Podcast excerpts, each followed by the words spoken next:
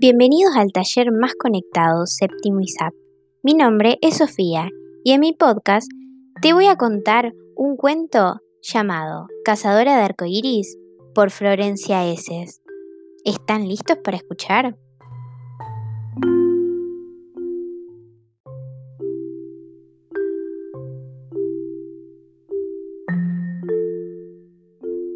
Un puente de colores, dijo Emi cuando vio por primera vez un arco iris sobre el charco de la plaza, pero cuando lo quiso agarrar ya no estaba. Al rato, Emi vio de nuevo ese puente de colores, pero esta vez era muchísimo más grande.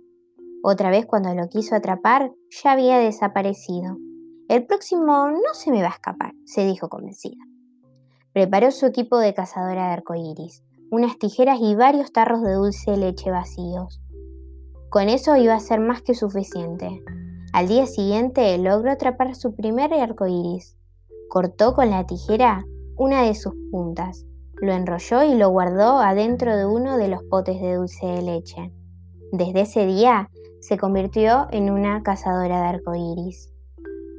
Cada vez que Emilia veía un arcoíris lo cazaba y lo guardaba. Si los arcoíris eran demasiado grandes, los cortaba como papel pecado, si eran medianos, los enrollaba y si eran chiquitos, metía varios adentro del mismo pote para aprovechar el lugar.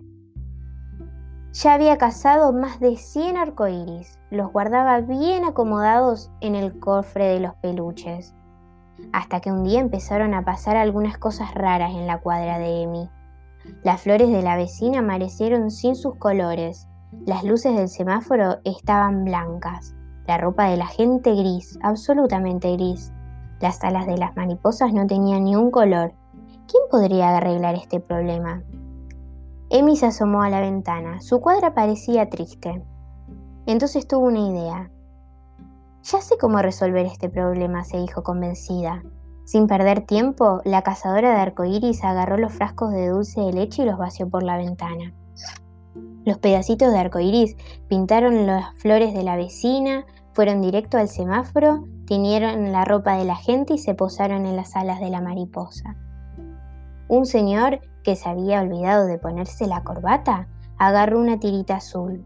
Una nena se hizo una vincha naranja con moño y todo.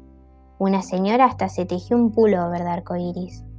La cazadora de arcoíris había cumplido con su misión, pero el cofre había quedado vacío.